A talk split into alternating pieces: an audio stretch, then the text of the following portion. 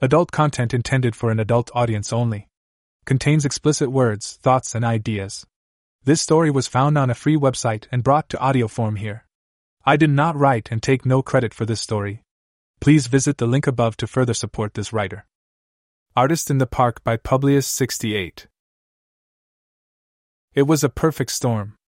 And by perfect storm, I mean it was an absolutely gorgeous fall day. The elements of the perfect storm were that I had no current commissions to work on, and yet I was home, instead of on the road at a show. Seriously, this was a rare, perfect storm. I tried to avoid those two non revenue producing conditions, especially in combination, like the plague. As for the gorgeous fall day part, those are just less common than I'd like where I live. But this was indeed such a day, and so I had taken a walk to the park, to work.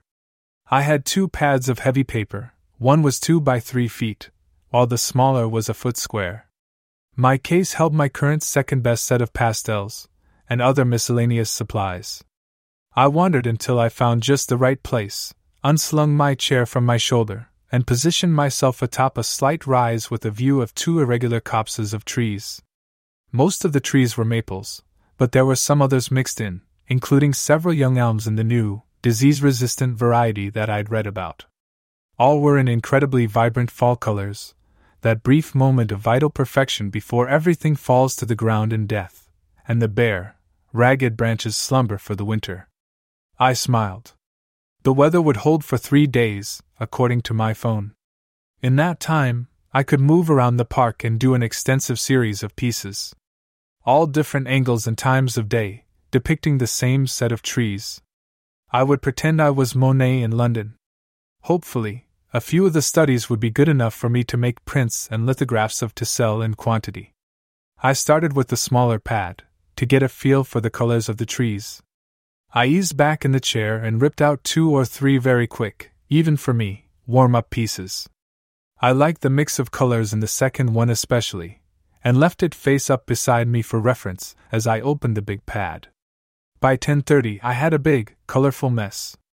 It was trash when I considered what I had been trying to accomplish with it, but I also knew it was pretty, in the bland, an offensive style that suburban housewives like to buy and put in their hallways or laundry rooms. I set it aside. It would be worth finishing back at my condo later. But that meant that I was facing another piece of blank paper. I scanned around to see which area I wanted to focus on, and frowned. I wasn't bored with this already but I sure as hell was going to be by the end of three days of rendering trees on paper.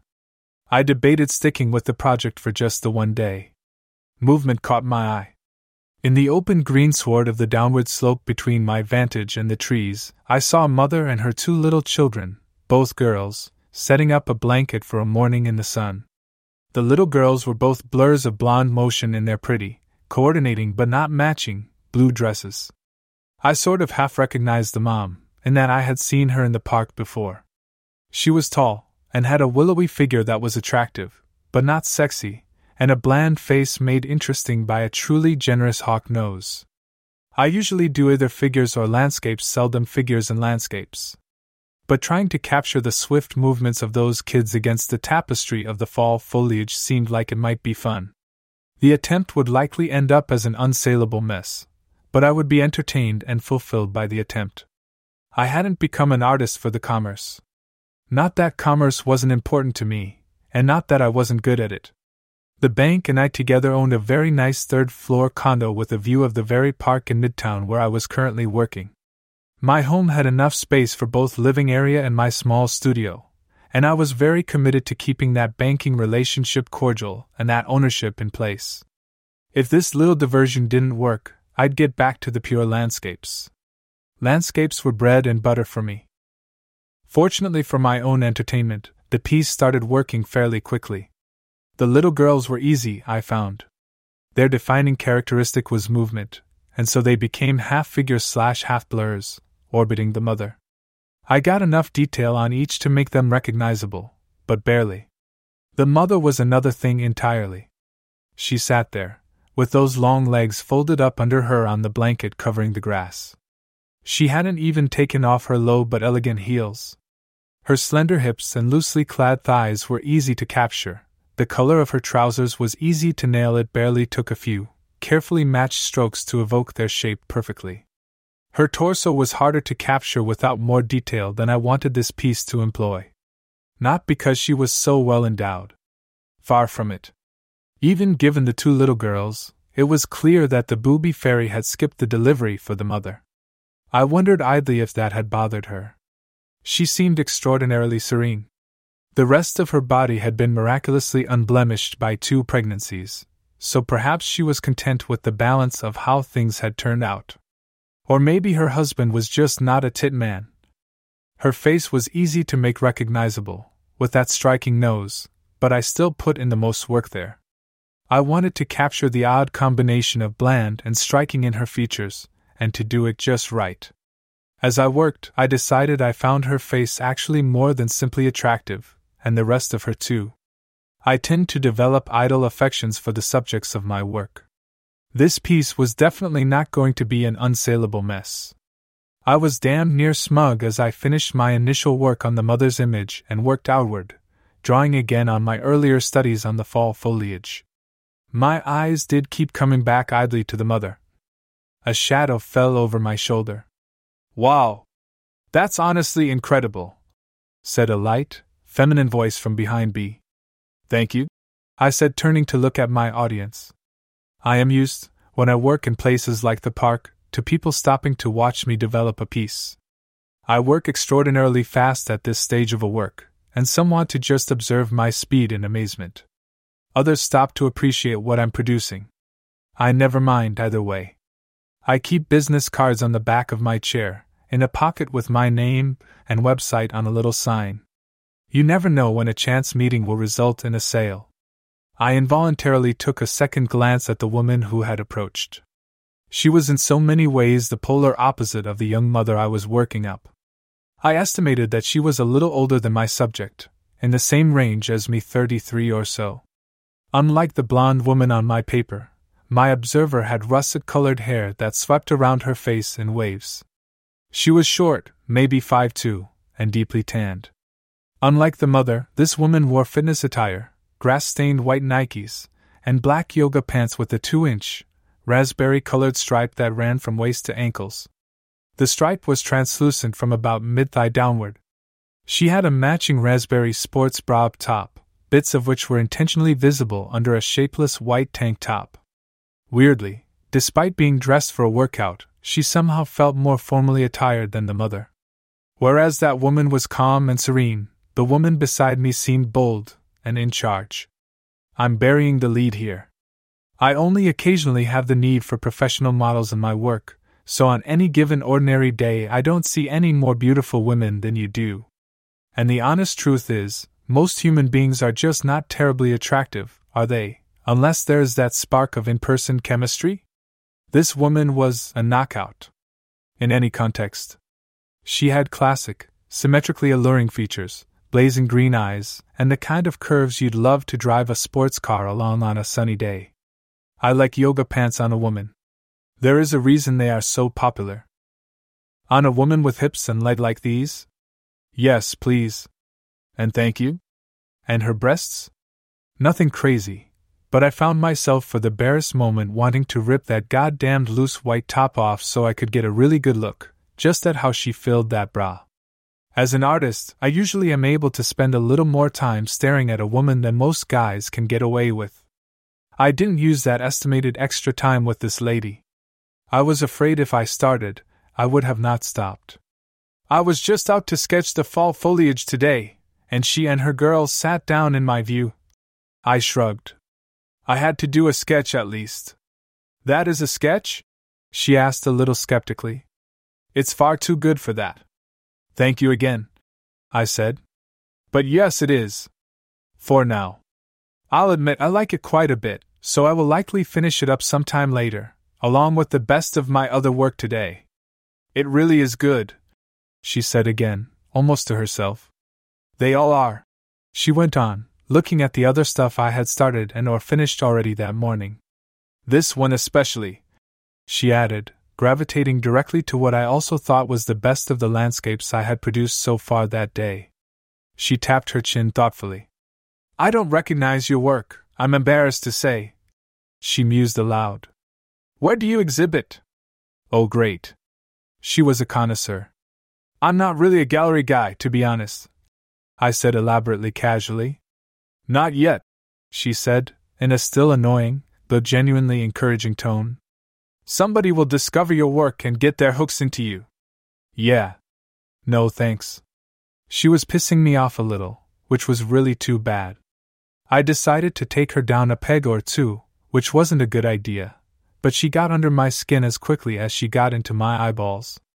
I've had a few exhibitions, I said, as if half ignoring her while I bent to work on some more foliage. My two biggest were back in Kansas City, where my parents lived at the time.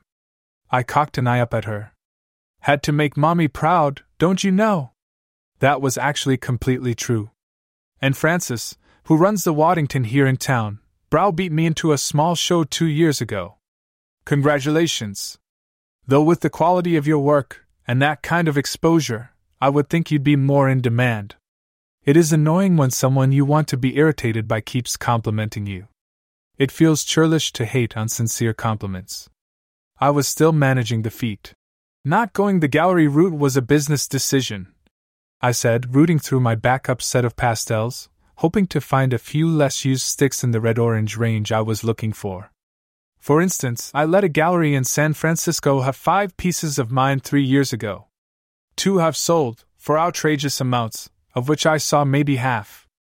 The others will sell eventually, hopefully. I shrugged. Once they do, I'll have cleared, after expenses and commissions, a little better than twice what I'd have made selling those pieces myself. Seems like the better route then, she said, but I could hear she knew I had more point to make and was interested in what it was. Good. Yeah. Except that it will probably take a total of five years to sell those five paintings, whereas, had I put them in my van and shown them in my tent or booth at events like the Columbus Arts Festival, or the Springfield Fine Arts Promenade, I'd have sold them all in five months, though admittedly for less. I found what I needed and bent to the paper to fill in a hole in the colorful panoply of the trees.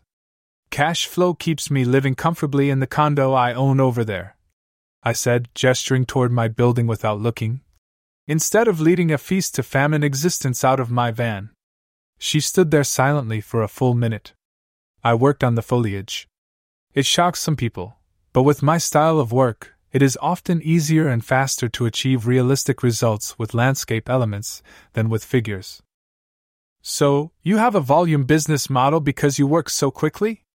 That makes sense, I suppose, she mused at last. I don't work quickly. I barely kept from snapping. I am prolific, I added with involuntary good humor. She snorted, and I could not help but smile a bit. Seriously, Gallery works take almost twice as much time, to be theoretically 10% better, and get paid for 10% as fast. I find it boring and unproductive for a theoretical future payday from an unknown client. When I do commissions, on the other hand, I also spend much more time finishing, but I find that rewarding. Oh, you do commissions? Why are they more rewarding? I get to know the buyer and what they want. I feel like I'm being all perfectionist for a reason for a person. And I charge quite a bit for commissions, which get paid for upon completion, so. Cash flow, remember? She nodded, and I looked up at her. So, you really make your bank by painting portraits of Spot or little Fifi? she asked. Now she was deliberately trying to provoke me. I liked that much better than when she had been pissing me off accidentally. I've never done more than four pet portraits in a year, I said matter of factly. And I hate them. Too good for painting dogs and cats? She went on, still provoking. It was genuinely not malicious, I could tell. She just seemed to have discovered she could get a rise out of me, and was the sort to enjoy that. Not at all, I said, not giving her the satisfaction either way. Those animals are clearly loved by their owners, and a deep part of their lives. Why should I not want to help them have a beautiful rendering? I looked at her with my best wide eyed innocent look. Then I deliberately furrowed my brow. But they are a pain in the ass to get to sit still long enough to work with. She laughed. Then I added, Worse, they are usually getting pretty old when the owner wants the portrait. These little objects of love are getting close to the natural end of a tragically short time on Earth with their owners. It's heartbreaking sometimes. Her spine stiffened a bit. Hopefully, she could see that while I was quite serious, I was also having a bit of fun with her. Despite, or perhaps in part because of, her obvious tendency to provoke for entertainment's sake, I found it pleasant to have her beside me while I worked. She wasn't really impeding my progress, and I liked a little verbal fencing myself. And she was not a bad thing to take the occasional glance at out of the corner of my eye. So, how much do you charge for a commissioned portrait? she asked, looking at my work once more. I grinned and named a figure. I heard a low whistle, and I looked up to see her sucking her lower lip. I didn't let her stew for long, though. The possibility existed she was actually interested in a portrait, of her or of her cat. She clearly owned no dog. People who got portraits of their dogs were never in a park without the dog in question. Sorry. I'm teasing, I said. That price is what my pieces mostly go for in those galleries we discussed. I named a different, lower, but still slightly inflated number. That's for a standard dimension commissioned portrait. It would vary, of course, depending on size and other factors. And how well behaved your cat is, I added with a smile. I don't have a cat. Haven't for years, she said, affecting an absent visage. Ouch. My maudlin musing on the mortality of small friends might have hit closer to the mark than I had intended. I meant a portrait of yours truly, she clarified, perking back up. My parents are building a new winter home in Florida. It would make a nice housewarming gift. I found the idea of doing a portrait of this woman an appealing concept. We went back and forth on format, etc. And when can we schedule time for me to do the life drawing portion? I asked. I'll need about three hours with you, then several weeks to finish things on my own. Weeks? I do like it to be perfect when I do a commission. Plus, I have to make you think I'm working enough to justify that price. I smiled. She laughed easily. How about today, here, whenever you finish that piece on your easel? Now? I asked. It was actually a perfect day and place for a portrait of this woman, but I don't live in town. I'm here for business every month or so, but usually don't have a day off unless I make it happen. She shrugged. Today is good for me. Taken aback at how fast she made decisions, I stared at what I was working on. Honestly, this is about done. Anything else I need, I can do back in my studio. I looked around. It is a lovely day, with fabulous light. And the light breeze will add just a touch of life to your hair that I think I can capture. Deal? she asked, holding out her hand. I took it. Deal, I said. Today was going to be a very profitable day, all of a sudden. I realized that I was hardly set up out here for a portrait sitting. Looking around, I found myself oddly flustered about that. I need some things from my studio, if you really want to work out here, I said, still cataloging what those things were. First and foremost, a comfortable chair for you to sit in. I added. Um, I can be back fairly quickly, if you'd like to wait. Or, if you want to touch yourself up, you could come back with me and. I never liked asking prospective female clients back to my studio. It too often felt like I was asking them to come up and see my etchings. And in this woman's case, yeah. Let's meet back here in 30 minutes? She asked, suddenly brisk and businesslike. I'll go back to my hotel instead. She went on, waving at the old, historical hotel to the south of the park that charged as much per night for some rooms as my mortgage payment was per month. I think I'll just change this, she said, picking at the white tank top. I don't need my mother complaining about seeing my bra for the rest of her life. I was vaguely disappointed by that especially since we had already settled on the portrait only being from the shoulders up anyway. But I shrugged agreement. I'm agreeable when presented with that much cash out of the blue. We each picked up and headed off, so we could prepare. I fleetingly considered the idea that she might not reappear. I doubted that, though. And if she did reconsider and ghost me, I was out precisely nothing. I dropped off all the supplies I had used that morning, replacing them with a fresh pad, a lightweight, portable easel, an appropriate canvas, and a brand new set of pastels. I popped them into a bag, along with some bottles of water and a bag of potato chips. Then I reslung my lawn chair over my shoulder, along with a matching second one for her. They had come as a set from Costco. I returned to the park a few minutes late, which had me frustrated. She was there already, but thankfully didn't look impatient. She had not changed the yoga pants, which I was 100% on board with, and had merely put on a loose, pale blue, collared blouse. The fabric was soft and flowing, and I was moderately sure I could see through it just enough to know she still had on that raspberry sports bra. The elegant blouse in no way went with yoga pants, but as only her shoulders would be in the portrait, it didn't matter. And I was beginning to realize that this woman would look great in mismatch, contrasting brown and orange plaids. She was looking at her phone, and without looking up at me, she started reading out loud as I approached. Kirkpatrick's special gift is his ability to bring life and somehow realism to his sweeping pastel sketches. In but a few lines, dashed off with creative brio, he can produce portraits or landscapes that are somehow as recognizable as a photograph, but with enchanting flair and whimsy. She read. She was on my website.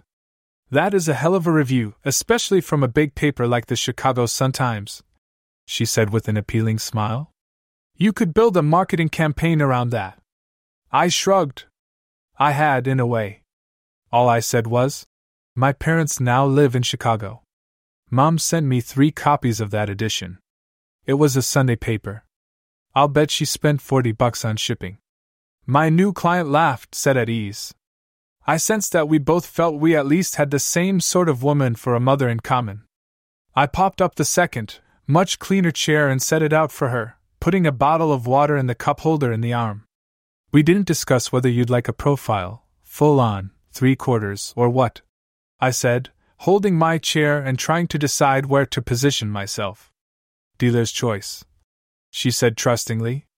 I nodded and silently walked around her, examining her face for the most flattering angle. I specify most flattering, because every angle did the job. I indulged myself in a little subtle appreciation of the rest of her, too. The blouse she had changed into was quite a bit more fitted than the tank from before. She was every bit as well shaped up top as she was down in the yoga pants department. Whatever. She'd be nice to look at while I worked. More importantly, I felt extremely confident that her charge would be approved when I ran her card for the deposit later that evening. I looked at the sun, and considered how it would move over the several hours I thought I would need for this sitting. I helped her move her chair around slightly, then chose a position for my own that would keep the sun out of both our eyes, and where the fairly minimal change in shadows I anticipated would just give me a little more depth perception, rather than changing her appearance. I set up my easel and laid out my colors. Just relax for right now. I'm going to start with two or three lightning sketches, just to get a feel for your face. Those sound interesting. She said calmly, relaxing. Can I have them too? Maybe one of them. I said, my hand already moving across the paper. I'll hang on to the other two so I can sell them for big bucks when you show up in the Forbes 100 someday. She looked at me with a raised eyebrow. It was a great look, though she'd never be able to hold it consistently enough for the final work but it was the look of a woman who understood the vanishingly small chance that she'd ever reach that level of wealth and success, but who also was fully intent on making it happen, regardless.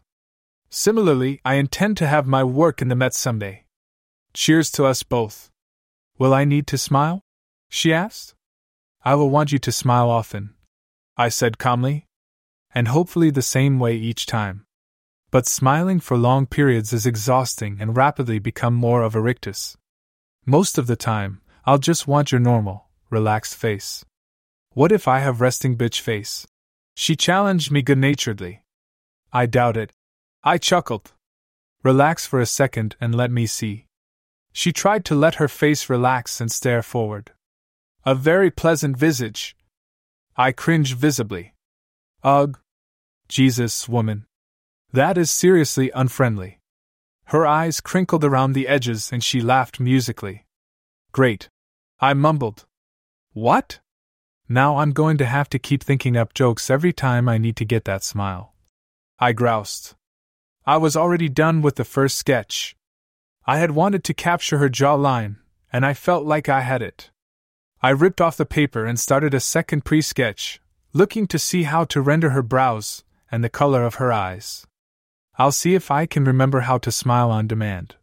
She said, clearly confident. I hope that she was right. I'd done a lot of portraits, and smiling consistently, over and over, is harder than you would think. I am going to need one other thing from you. I went on, quickly trashing my first effort at her brows. They had a peculiarly sweeping arch, even at rest, and I wanted to catch that distinctive curve just right. Besides payment? Well, yeah, that obviously. But I meant. I'm going to need your name. Damn, I was betting that I could make it another hour before you broke down and asked. She chuckled. It is Sophia. Sophia Diabruzzi, she said in a heavy Italian accent that was otherwise entirely absent from her voice. I gave her a bow from my chair, in lieu of getting up to shake her hand. Thank you. And what is your name? She said, tilting her head in return inquiry. First, please don't tilt your head, I said in the gentle tone I used to tell paying clients what to do. And second, it's Robert, Robert Kirkpatrick, which you already know, since you were looking at my website to read that quote when I walked up. True, Sophia said, obediently focusing once more off to my left. But what do you go by? Robert seems so stuffy. Um, Robert, I admitted. Sorry. I should probably shut up while you work anyway, she said, sheepishly apologetic. De. I waved away her discomfort. And talk all you want. Now and then, when I ask you to smile like you did before, you can bestill your voice. And so I worked. I knew I was doing good work, if only because I was going fast. I really was feeling the contours of her face, seeing them flow naturally from my hands onto the paper. There were none of the fits and starts, the errors that I encounter, or the workarounds I have to employ when a subject is eluding my artistic grasp. Sophia was, I reflected at one point, turning out to be a bit of a muse for me. And we talked, chatted really as I worked. We covered a great number of subjects. I surprised her by how interested I was in her work for an investment capital firm headquartered here in the city. But I found money intriguing beyond just spending it, and had a background to intelligently engage on the subject. I would have likely ended up in finance myself, like my father, had people not started demanding to give me money for my art at a fairly early age. I was, as always, glad to talk at length about wine, as the Sortov Kindhoff expert that I am. She engaged on the subject entertainingly. We each had knowledge to share with the other about the grape. We were not in perfect accord, however. I tried to talk about baseball, football, basketball, most any kind of ball, but she kept countering with soccer references. Soccer? Not at all the perfect woman by any means. I think I likewise disappointed her by my utter disinterested cluelessness about opera and ballet. Suddenly, I realized I was done. The portrait wasn't finished, of course. There were hours upon hours of painstaking detail work yet to go, to hide blemishes and tiny missteps, to add depth, and to blend colors. But to most people's eye, it was already finished. And I didn't need to make her sit out here in a lawn chair anymore. I sat back, looked at my work, and smiled. Done, I said in satisfaction. Already? she asked in surprise. I looked at my watch. We've been out here for two and a half hours. I said. No. Really? Yup. And while you are done with the sitting, I am not done with the niggling details. I reassured her. Can I see it? She asked, genuinely wondering if I would allow it. Of course, I said, standing up to stretch and waving at the canvas on the easel. She rose, and tentatively walked around to look. She whistled low. Holy shit! I look hot. My dad is going to absolutely hate it. He will? I asked in alarm. Relax. He hates it if I wear a sleeveless shirt around the house. He was a total pain in the ass in high school, and then the most incredible rock for me through college. Mom will love it unconditionally, she added firmly. Then she looked at it again and sighed. And I love it. I just wish I really looked half that sexy. That's you, I said firmly, contradicting her. I had not gone for a vamped up version of her. I had done her exactly as she was, which was sexy as hell. She just continued to stand there, shaking her head a little, as if in wonder. You are full of bullshit, she said. But I love it. Thank you. When can I have it? When will you be in town next? Two weeks from this upcoming Thursday, she said instantly. But I have meetings between some money and my clients all day that Thursday and Friday, and golf Saturday morning. After that, I can stay here the rest of the weekend, if anywhere in there fits your time frame. I don't want to rush you. I'll have it ready by then. Shall we say late that Saturday afternoon? How about five o'clock?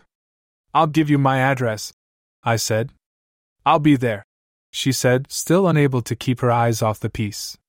I have to say, I was not used to anything like her reaction to the portrait. I mean, people virtually always loved the work, but this was hitting something visceral in her. Gently, I closed the pad over the portrait to protect it. She shook her head. Damn, I'm glad I decided to take a walk today, she said. Thank you. And she turned to move determinedly back toward her hotel. I'll admit it. I stood there and watched the receding back of her yoga pants for a good long while. The Monday before our scheduled unveiling, my phone buzzed with my generic text ringtone. Unknown number, Robert? This is Sophia. Is my portrait still going to be ready this weekend? Me, yes. In fact, I kind of went into overdrive on it. It is finished now. We are all set for Saturday afternoon. Unknown number, already. Excellent. I shook my head, updating her contact in my phone. Five minutes later, it buzzed again. Sophia, are you free Wednesday night? Huh, I looked at my calendar. Me, I can be. But you said you weren't here until Thursday, and were busy. There was a surprisingly long pause before I got a response. Sophia, I'm impatient. That portrait has me thinking about it all the time. I've dreamed about it. I still can't get over how it makes me look. Sophia, the impression it gives of me. I swear I've been feeling better about myself than I have in ages. Me, can't keep you away from the finished product then, can I? Still five o'clock? Just Wednesday instead? Sophia, assuming I can get the flight I need, yes. I'll text if I can't book it, otherwise, expect me at your studio at 5. I did not hear back from her. Wednesday, I did some finishing work on other pieces, and started crating up stuff to load for the show the next week in Louisville. At lunchtime, I went out, had a bite, and stopped in at Whole Foods to pick up some crudite and charcuterie. I wasn't a gallery, but you needed hors d'oeuvres for an unveiling, right? Especially one this anticipated, apparently. On a whim, I paused in the wine section and popped for a bottle of Puligny Montrachet. I love the stuff, and I seem to remember having told Sophia that I felt it was the only white wine worth drinking. It was a line I stole from a cafe owner in Paris. In reality, I had three bottles of screw-top Chilean Sauvignon Blanc habitually in my fridge. I know and love great wines, but I am not a snob. The bell rang, and I went to the door. Opening it, I saw Sophia in the hall. She had looked almost formal in just yoga pants and a workout top when I first met her. In an obviously hand tailored, quite possibly bespoke business suit, she looked like a million hand selected bucks. It was a pantsuit in a conservative style, but expertly fitted to leave not one single doubt about the dynamite figure within. Her hair looked even better. I came here straight from the flight, she said, touching her hair. I'm sorry if I look a fright. Don't bullshit a bullshitter, Sophia, I thought. She did not have any luggage with her, so she had clearly already gone to her hotel, and had just as clearly freshened up there. Not that I minded one iota. I showed her into my living room. I had the door to my bedroom closed, and the door to my studio open, the opposite of the usual when I have guests. I had tidied the studio for once, and the bedroom was not on the agenda.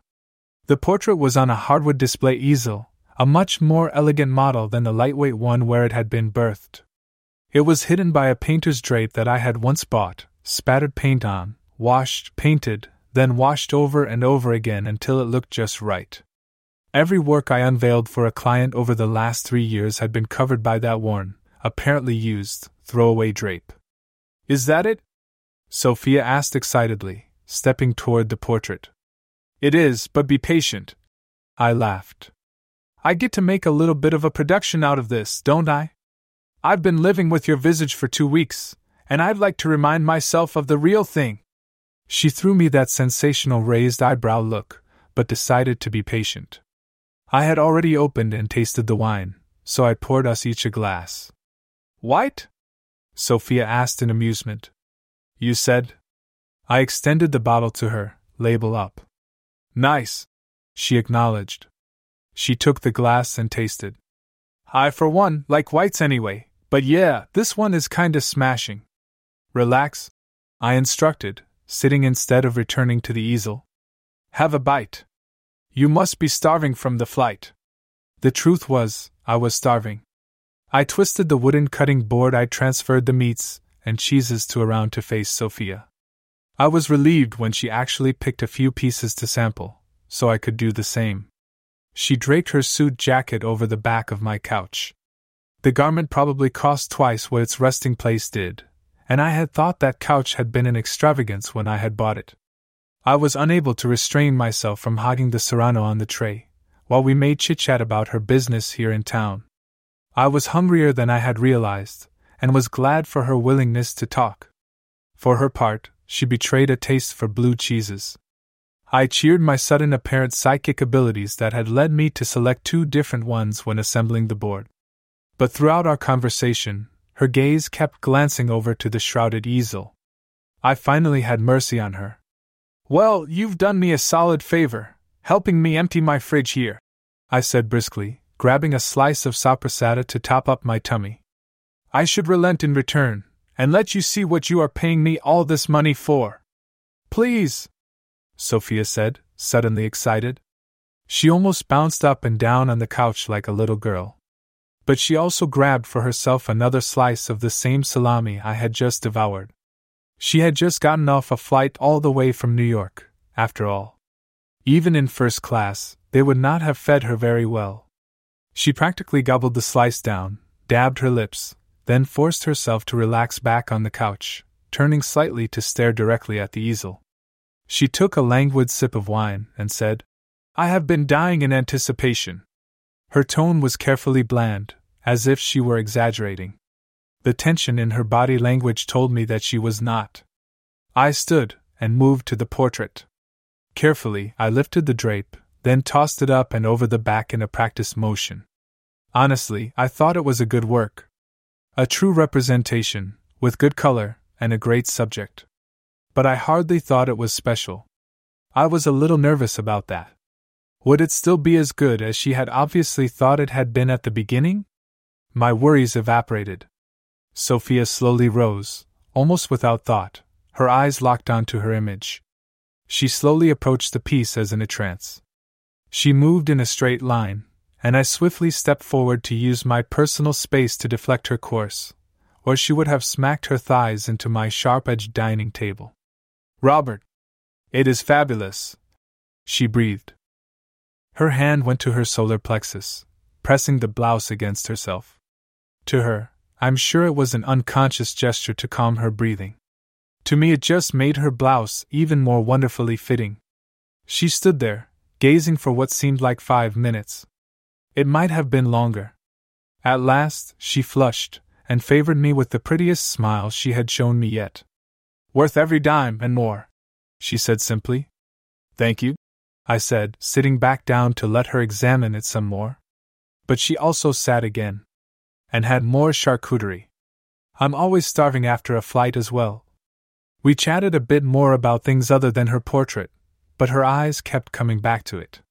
Her glass was getting low, and I was pleasantly surprised that she accepted a refill. Even though it is a school night, she grinned as I poured. She let me fill the glass nearly to the top. As she took an appreciative sip, her eyes went to the large, buckskin portfolio on the coffee table. Your work? she asked, indicating it. Some of my best work, yes. Not all of it. Sophia smirked. I'm prolific, remember? I smiled archly. And even if it was all my best stuff, which it is not, I'd not admit it, would I? She smiled as she opened the portfolio and began to page through the photos from beginning to end. She liked most of its contents, though she tended to slow down for portraits and other figures, often letting her eyes dart back to the portrait on the easel happily. How'd I get so lucky as to bump into you in the park? she exclaimed as she briskly shut the portfolio. My banker says I'm the lucky one, I said, modestly deflecting her enthusiasm. She took another sip, then I discovered how good her eyesight was. Is that a second collection?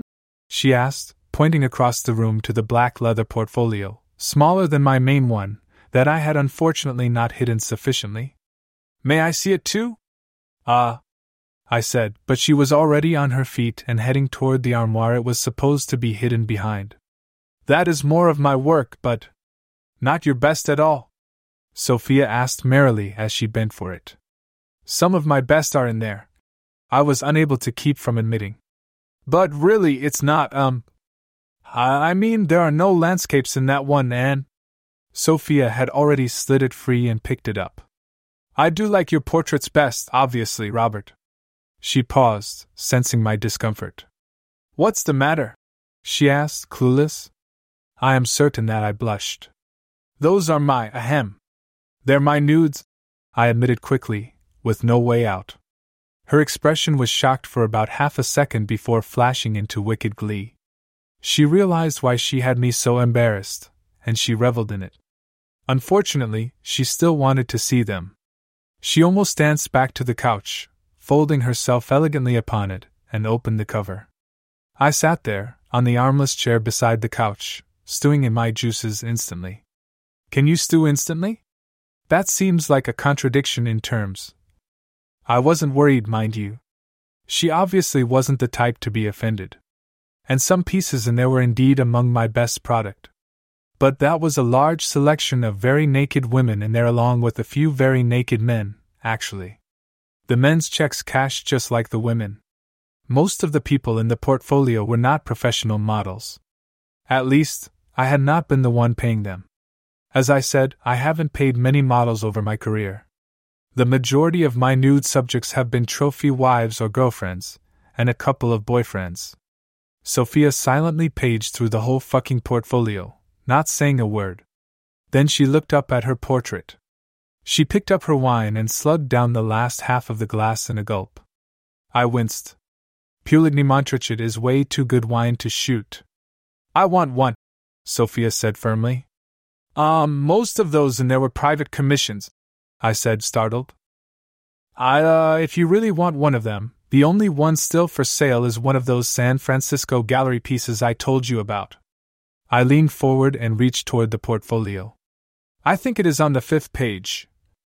She probably went to San Francisco with some regularity, and it would be nice to get one of the remaining pieces sold. I meant of me, she said mildly. Oh. Oh, I said intelligently. You still do commissions like this? she asked almost worriedly. Of course, I said quickly. It will take much longer. I mean the sitting.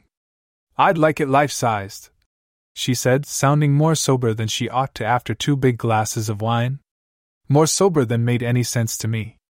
I suppose that the fee will be considerably higher, but I'm sure we can work that out. My first truly coherent thought since she had said she wanted one popped into my mind. That thought was that I wanted to offer to pay her for the privilege. But my banker mentally appeared from nowhere and wrestled my libido to the ground with great difficulty. I had no idea my banker knew how to suplex. I felt myself blink embarrassingly. I tilted my head until my neck cracked quietly and said, Of course, and I agree that we can certainly work out a fee. I can be reasonable, especially for a second work for the same customer. She laughed as well. Will you send this one to your parents too? I asked, half actually curious about what she would do with a little nude of herself. Oh God! No! Sophia shrieked, scandalized. I'd die if they saw it. They would literally die. She stared at my closed portfolio, then at the portrait of herself. No, this is for over my own bed. She went on, suddenly taping her perfect teeth with a fingertip. I want to look up and take power from what I think you will produce from what I just saw that you can do. I would make her a masterpiece, I thought, looking at her and imagining. I will want the canvas to be about four feet high by eight wide, she said. Unframed. Four by eight. You really meant life sized? I asked, incredulous. I had dismissed the words when she had said them. Suddenly, we were talking about a major work. No bigger than four by eight, she said again, her practical side suddenly in her voice. And low profile. I've had a 5 by 10 black and white photograph of the London skyline over my bed since I bought the condo in Manhattan. I want your piece to be able to just fit underneath that. I can leave your portrait uncovered when it is just me at home. Or when I want to shock someone. Or when I. She paused. But when I cover it for ordinary guests, I will still feel powerful, knowing it is behind the photo, waiting. Um, I said, not fully tracking reality at the moment. A 32 square foot portrait will be expensive, won't it? Sophia asked me drily. Yes. But we'll work it out. I choked out through a dry throat. Asterisk a full hour later, she left. Her portrait remained behind. I would pack it for shipping and have it sent to her firm's Miami offices.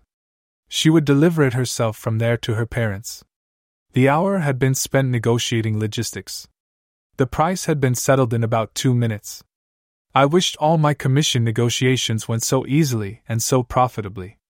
The rest of the time had been spent figuring out the details of her sitting. She was in a hurry to arrange it. I sensed this woman was always in a hurry. Time is money after all. She clearly knew extremely well how to turn the former into the latter. I was about to do the same. This would be one of the highest dollar commissions in my life. The highest ever for a single canvas. I was somewhat nervous, however, that my mind was not obsessed with that fee, but rather with the upcoming process and my impending model.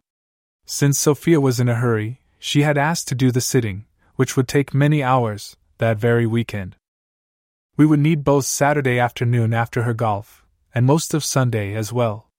Reclining for a portrait can be more tiring than you might expect, and I wanted her to be as comfortable as possible, so I insisted on two days, rather than just a day marathon. The fact was, I didn't want to do 12 hours straight either.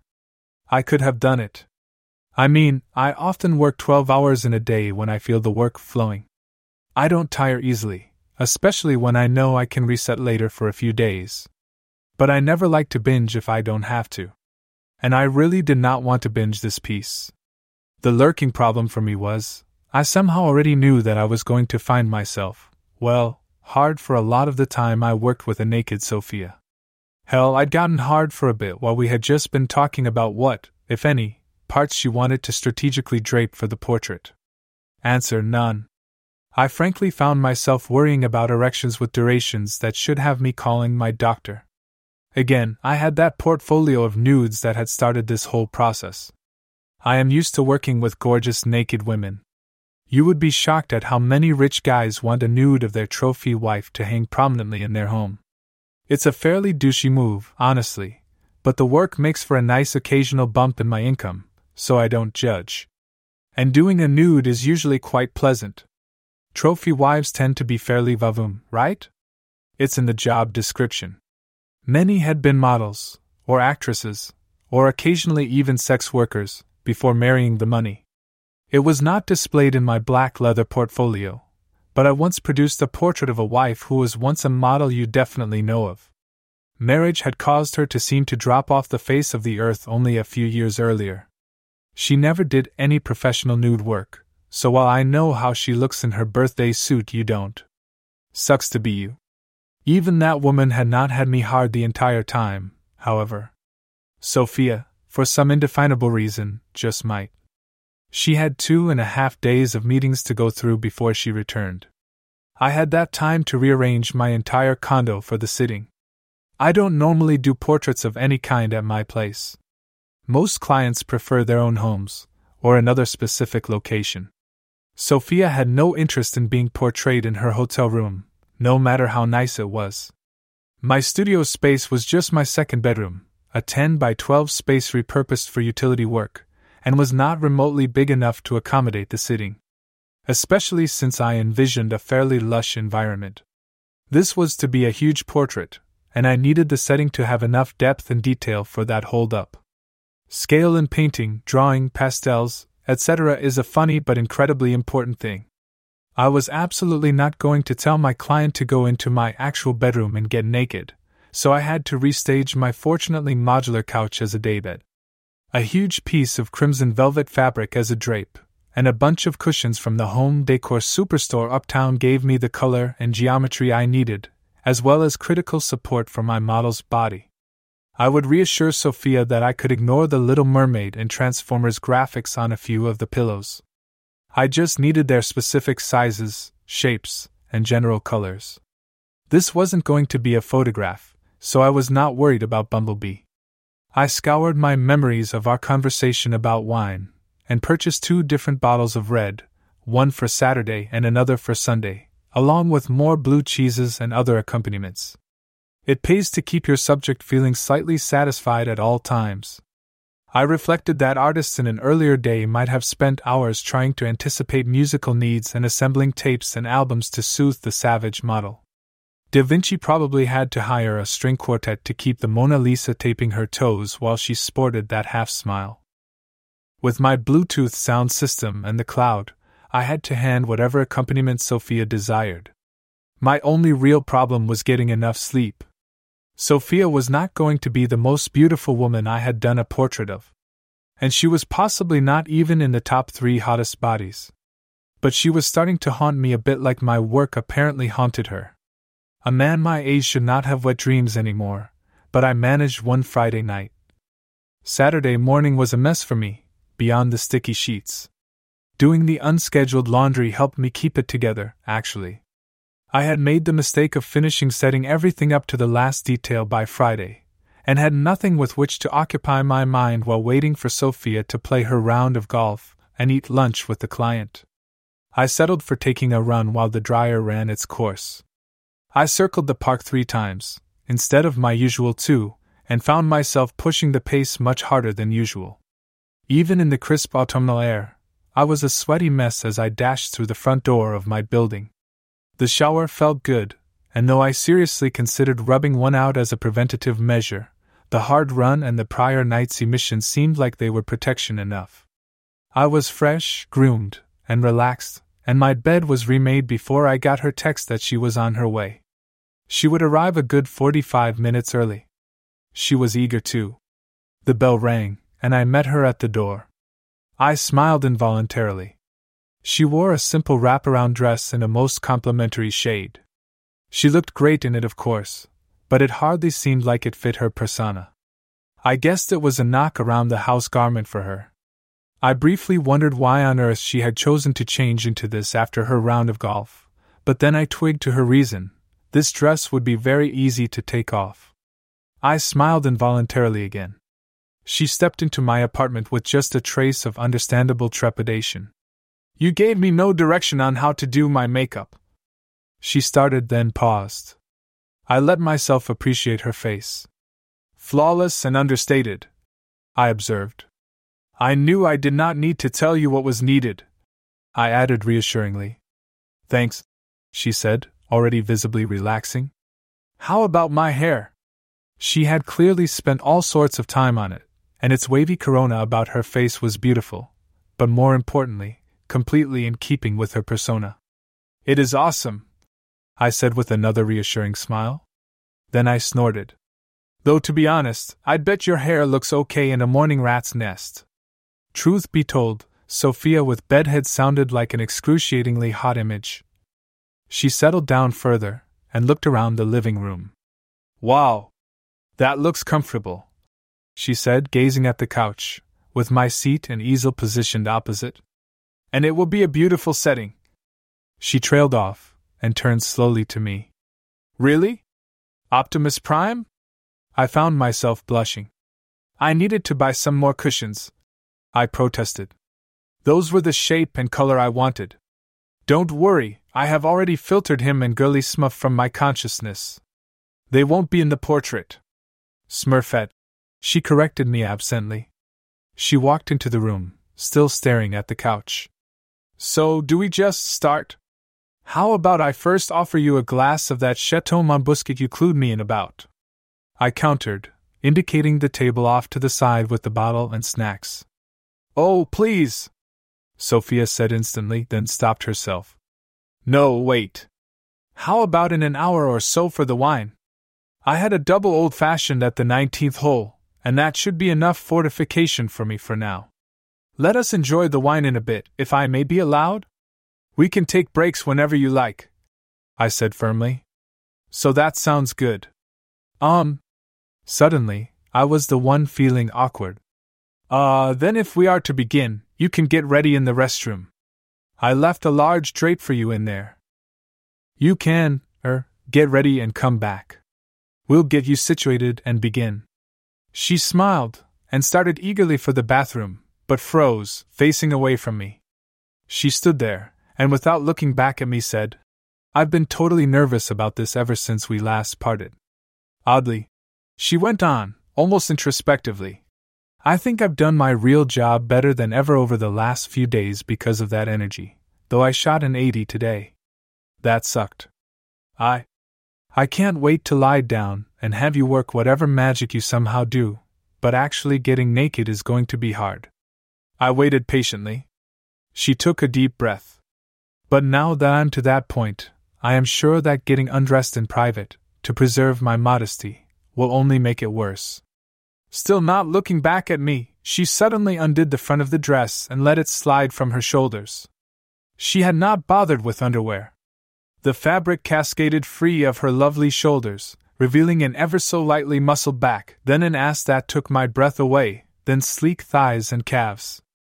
I saw her hands twitch involuntarily toward her chest to cover her breasts, but she visibly restrained herself and lowered them back her sides before she turned around with an outer calm that clearly was only a veneer. I was also sporting a veneer of calm. Holy shit. Fuck every comment I made about her ranking versus other subjects I had done nudes of. In that moment, to my eye, she was unparalleled. Sure, there were flaws. She had an odd port wine stained birthmark on her left hip. There had been an overly large mole in the small of her back. There were other little blemishes. None of them mattered. My only complaint was that that ass would not appear in the portrait. She looked nervous. I felt nervous as hell. To cover for us both, I simply said, Good call on not wearing underwear. I won't have to wait for the marks to fade before I can work on those areas. She recovered instantly and smirked. Oh, you are eager to work on those areas, are you? I blushed. She blushed too, and looked away, apologizing with her body language. Sorry, Robert. She sort of mumbled, then stood there uncertainly. Now, her standing there, facing me and naked, was not the worst of circumstances. But an uncertain, unhappy model was a no no. I chuckled. Dirty jokes are a okay, under the circumstances. I said with a smile. But let's get you situated and me started before you go through the rest of your set, Ms. Comedienne. That got the small laugh I wanted. Sophia turned to the couch and we went through the always awkward, even when it is not a nude, process of posing a model for a figure study. I know some photographers, and they all seem just fine with reaching out and physically guiding their models in attaining the pose the shooter wants, especially for the final tiny adjustments. I am never able to manage it.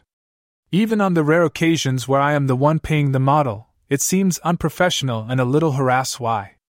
When I'm working with a high status client, one who is paying me, it also feels massively presumptuous. So I talked her through settling into a position that was sexy, yet demure revealing, but not blatant. Then we both realized that the pose we had settled upon was not going to be comfortable for her, and we had to do it all again. Never have I found myself wanting more to reach out with my hands and adjust my model's position. What was it about Sophia? It was definitely a chemistry thing. I could not help but be turned on by her when she was full clothed, much less now. And she could not help but be turned on by the way I portrayed her. I told myself that it was all cool, and to remember the payday.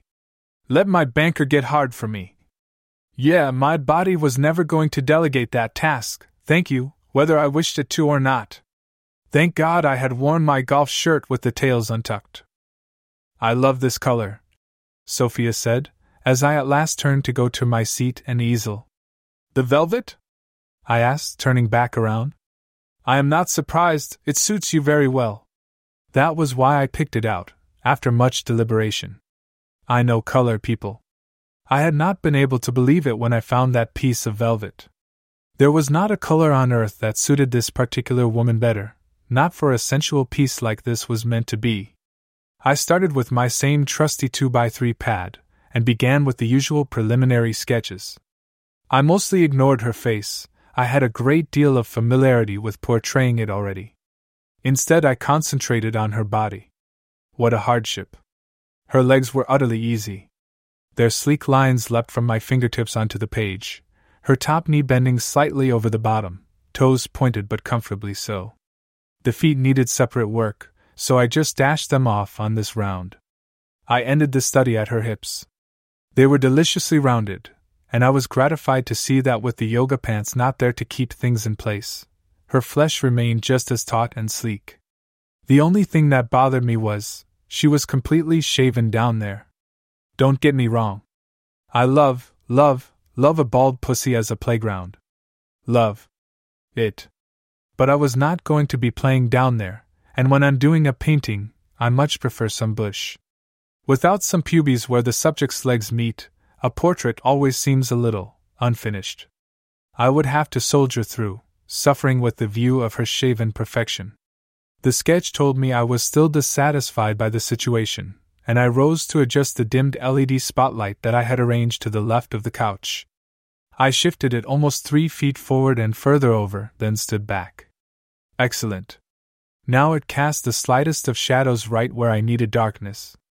I stood back and undertook the arduous task of staring at her entire body to make sure no other part had become poorly lit, but it all looked fabulous. I returned to the sketch and found that the tiny shadow indeed gave me what I wanted. Picky, she observed. Everything must be just right, Sophia. That's what these preliminary sketches are for. I said, flipping the page and starting a second study of her torso. I had to bite my lip, hopefully discreetly, to keep from groaning at the view I was concentrating on. Her breasts were wonderful. They were a bit smaller than is my general idea of perfection, but they were rich and full, draping naturally on her chest as she lay on her side, without a trace of anything that could be called sag. The areolas were dark, round, and not larger across than a champagne cork. Their dusky brownish skin was crinkled with arousal and spotted with goosebumps. In their center, the nipples were smallish, but looked hard as spring steel. Your skin color is incredible, I said aloud, as I searched for just the right array of hues to use to illustrate it perfectly when I got to the main piece. It was rich and warm in color, and I noted a complete lack of tan lines. Do you get it from your Mediterranean ancestry, tanning beds, or beaches in the south of France? I asked before I could chicken out. She laughed, and I locked in on the expression while it lasted. Would you believe all three? she said merrily. Really?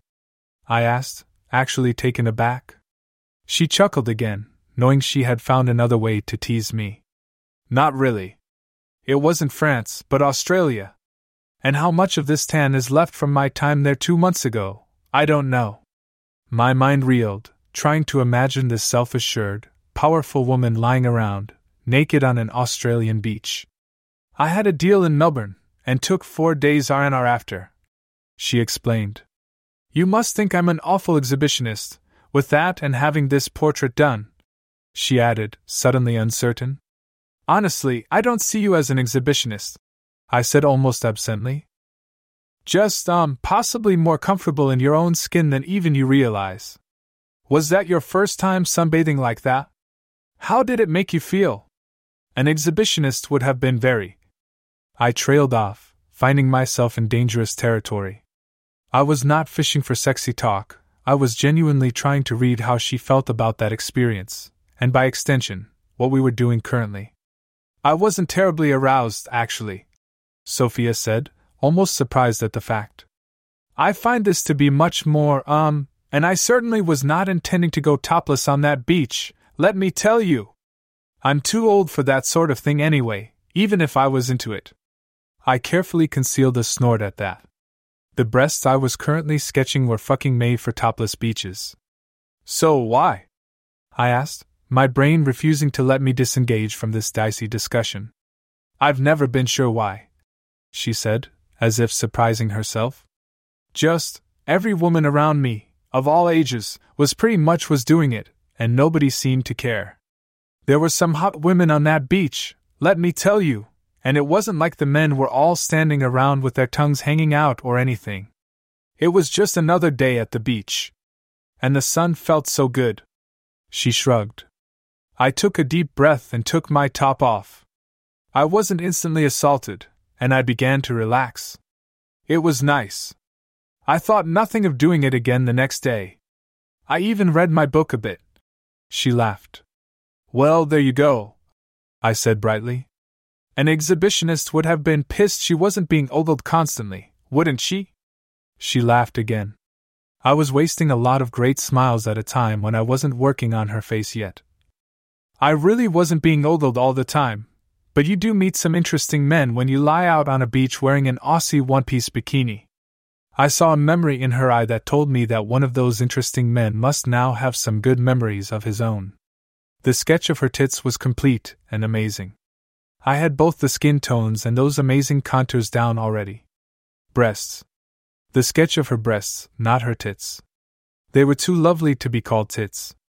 But they were way too fucking sexy to be called breasts. Tits? Breasts? Magnificent mounds? I snorted inwardly. They were amazing distractions, was what they were. I swiftly filled another two pages with small studies of her feet, but mostly her hands. The one that we had decided to drape upon the curve of her hip was easy, if pleasurable, to capture. I had to make three tries of the other hand, which seemed to be supporting her head without in fact doing so. I almost welcomed the hiccup in my process, as everything had been going unnaturally easily thus far. I never expect everything to flow naturally, even with this, my apparent muse. I closed the sketch pad and rose. Are you ready for the main event? I asked, moving to get the huge canvas I had acquired for the project. A spare was hidden in my studio, just in case. As I set the expanse on my easel, uncomfortably aware it was the biggest workspace I had ever employed, Sophia asked. So, can I have one or two of those sketches as well? Her voice was eager, almost breathless. I thought of the work I had just done. To be honest, several of them, in isolation, were damned near pornographic. I'd be mortified if she even saw them, much less kept them. Besides, I wanted them for myself. Badly. Maybe one. I smiled, as if confident. I would give her the one of her hands and feet.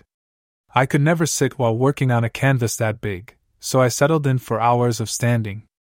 And I stared at the blank expanse. It was fucking intimidating. It had been a long time since I had even tried to do a work of this scale, and I was suddenly regretting accepting the commission. What business did I have taking on a major work at a scale I was not used to at all? Could I pull it off? Could I do justice to the living work of art I had as a subject? A work of art who thought my pieces were somehow fucking magical. I trembled. Then I lifted the first pastel in my fingers and began. In seconds, my doubts left me, and the free, inspired way I captured her image returned full bore.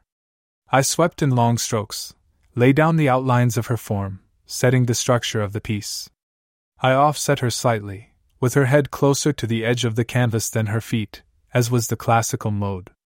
I wanted that timeless, conventional for a reason composition, so that the portrait, even though executed in my own modern yet realistic style, would feel like an old master. In minutes, I was smiling to myself as the plain black strokes of the wireframe that would never be seen in any way once the piece was complete took form just the way I was envisioning. My fingers were sure as they ever were. I smudged out not a line, corrected not a position. My eyes drank in her form, and my hands transferred it to the canvas with a surety that was amazing to me in the moment, even for me at my best. but I was hardly seeing her. I just sketched. I'm not sure how long that initial layout took. The sheer scale of what I was doing was unfamiliar, so it was quite a while, but I was mostly lost during it. Suddenly, I stopped. I stepped back and took in what I had done. Damn, I'm good. It was just a wireframe, almost like you might see on page 9 of How to Draw Comics, but I knew the layout was perfect, and I knew I had the ineffable shape of her body captured in just those lines. I let my eyes go back to Sophia, and found myself letting them really focus on her for the first time in a while. Oh, yeah? She was naked, wasn't she? Damn. I saw her staring at me intently. It was not the expression I wanted for the piece, but it was striking. I could coach her on it later. It didn't matter now. For now, it was just uncomfortable to be examined as closely as I was now examining her. Watching you work is. I don't know, she said softly, breaking the silence. That first day we met in the park, it was exciting watching you do that picture of the girl and her kids. Then, it was actually kinda hot watching you do the portrait of me for my parents. I could feel your intensity. She paused. Now. Here. With me lying here like this, your gaze is. She trailed off again and did not restart. She just stared at me. Her gaze was intense. It was almost unbearably attractive, sexy, erotic. I wanted to capture it instantly, but it was the wrong look for the portrait, much as it went into my eyeballs and traveled straight down to my cock, making it hard again in almost an instant. I needed a languid, Smiling sensuality, not this, frank, hungry appraisal. I restrained myself from grabbing the sketch pad and doing a study in the delicious moment.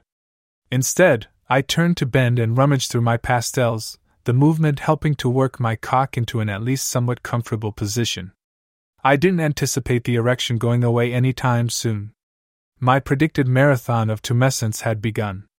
I turned back, smiled, and began in earnest. The magic did not desert me, uncomfortable state of arousal or no. My hands moved surely, in far longer strokes than they were used, but my command of color did not abandon me, and that gave me confidence. Her outlines, her fabulous outlines took shape. I paused in my focus on her to set up the outlines and some shadows of the cushions and the couch overall. I knew they would likely shift between now and the next sitting, so I wanted a reference before the day was done. The fact that the painstaking, inorganic work helped my cock get some relief was purely, purely incidental. But there was only so much work there I could do, or wanted to do, at this point in the process. I went back to Sophia, capturing the contours of her calves, then thighs, then enjoying the process of capturing the little shadow I had placed where her legs met so elegantly. My cock sprang back with a vengeance, and I was hard pressed to conceal my discomfort in correcting its position. Hard pressed and unsuccessful.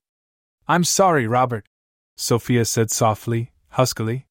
You could hardly help it, I said softly, trying to lose myself in the initial layer of colors that formed her abdomen. And if you could, either of us, given the current project, would want you to. I tried to keep my eyes off of her and on my canvas as much as possible. Still, she said, in an even lower register. You look so uncomfortable. Take a break at least, and talk to me for a moment. Taking my mind off my work and just talking to Sophia as she looked at the moment hardly seemed a recipe for relief for my swollen state. But I complied, because it was true, my condition was beginning to add more intensity to my process than was probably good. I stepped back, stared at my work so far. Already, I was confident it would be a spectacular finished product. I was handling the scale better than I had hoped, and the inspiration was flowing from her to me. Can I see it? Sophia asked, watching me examine the piece. Not yet, I think, I said, stepping around the piece and walking over to her. How about some wine? Please, she said in a voice that seemed to be asking involuntarily for more than refreshment. I smoothly extracted the cork, and poured us each a ruby glass of relaxation. A good glass of wine had always relaxed me, but that day, with Sophia still lying there naked, sipping on the glass I had offered her, I was anything but. I don't think you understood me before. Sophia grinned, after a good sip or two. I asked if I could see it. You are the client, I said reluctantly. But I really think you should wait until we are done tomorrow afternoon. It might affect how you sit if you see the portrait now. She almost grimaced at me, and I worried I might have to relent. You still misunderstand, she said, rolling forward a little on the couch toward me. I want to see it. Oh. I what? I mean, I. I stammered. This whole process is just agonizing for me. Sophia said earnestly, almost compassionately. It must be hard for you, too. She giggled slightly at her own words. I mean, I can see that it is. She smiled. It is getting hard for me to keep my eyes in the distance as you work, with the evidence of your discomfort there for me to see. She could see my. My shirt tail should have covered my crotch, but I realized that I had been unconsciously scratching a chronic itch on my stomach, just above the waistband of my pants. At some point, the shirt tail had tucked in a bit in front. I looked down and realized the shirt no longer covered, but instead framed the painful bulge in my pants. I'm sorry, I said softly, panicking inside. It's inappropriate, I know. But you are inspirational. Thank you, my subject said sweetly.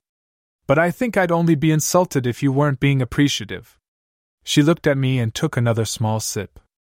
But you've been appreciative for so long, I'm sure it must almost hurt. I just blushed a little, and refused to answer out loud. Let me see. It, Sophia said almost needfully. It's only fair. I tried to babble about unprofessional behavior, but she just stared at me, her gaze a mix of authority and entreaty.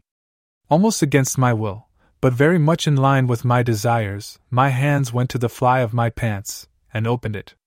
With a small push, I slid my underwear down and let out an involuntary gasp of relief as my erection popped free, the absence of constriction mixing in a hearty portion of comfortable freedom with my embarrassment. A lot of what I was doing was genuinely involuntary.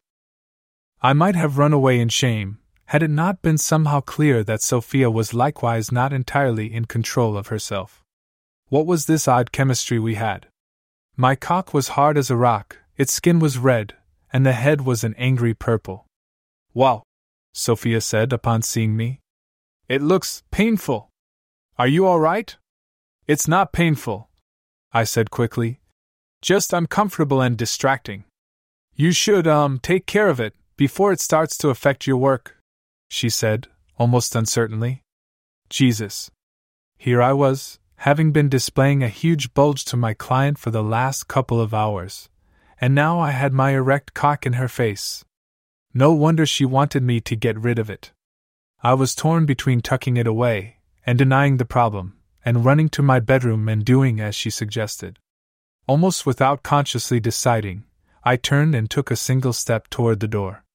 Before I could take a second, faster, fleeing step, Sophia blurted, Don't go! Do it here! She tried to look away and failed. I can't believe I'm asking this of you, but I want to see it happen. Take care of it here. Now. Then you can have some relief, and I can go back to staring into the middle distance like I need to. I stared at her, but her eyes betrayed only growing certainty. My eyes were absolutely not filled with certainty. But at this point, my Dick's demands were deafening. Without really meaning to, I found my hand on my cock. A single stroke, and I had no resistance left. Another stroke. And another. My eyes drank in her naked body. Idly, I almost wished I was back at the easel, to capture her expression or capture the dangling parabolas adorning her chest. Sophia's eyes were riveted to my dick as I worked to give it what it wanted. She was silent at first, but as my pace quickened, she looked up at me briefly. That's it. You need this, she said softly. After another pause, she added, I need this. It is like a physical manifestation of how you see me, whatever magic you see that makes me so beautiful. I hope this feels good. Please make it feel good, she encouraged. Was it good? Yes. But my jacking hand was more satisfying a hunger than delivering pleasure. The pleasure was incidental. And God help me, that pleasure was mostly from her gaze. She trembled slightly, and those breasts trembled in harmonic vibration.